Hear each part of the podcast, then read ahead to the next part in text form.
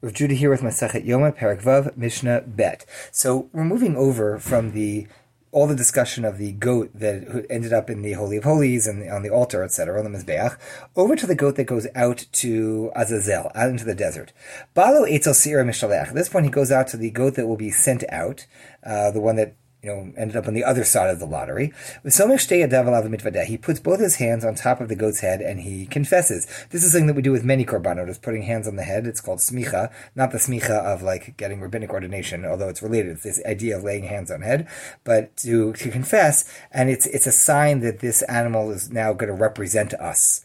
And this is what he would say: Ana Hashem, please Hashem, Avu pashu chatu You, uh, your people Israel have sinned sinned wantonly and by mistake before you. Ana b'Shem, please Hashem.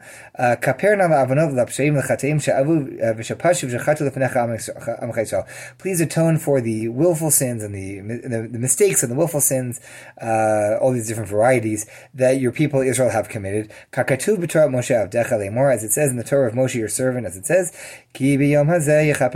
right? Again, different shuls sing this in the Yom Kippur Avoda, uh, but because the pasuk says, on this day, God will atone for you, the tahirathem to purify you, Mikol Chatotechem, the Tne Hashem Titaru, from all your sins before Hashem you'll be purified. And at this point, now when he says the name Hashem in Titaru, he says the name out loud as it's written, not as we say Ado Shem for Hashem, but rather the Yud and the Hey and the Vav and the Hey as it would be pronounced. Um, and at this point, you know, I'm going back to the uh, the music of the liturgy. Kohanim, ah, the people, the Kohanim and the people, when they're standing in the courtyard, when they hear the Kohen Gadol saying the name of Hashem explicitly, coming out of the Kohen Gadol's mouth,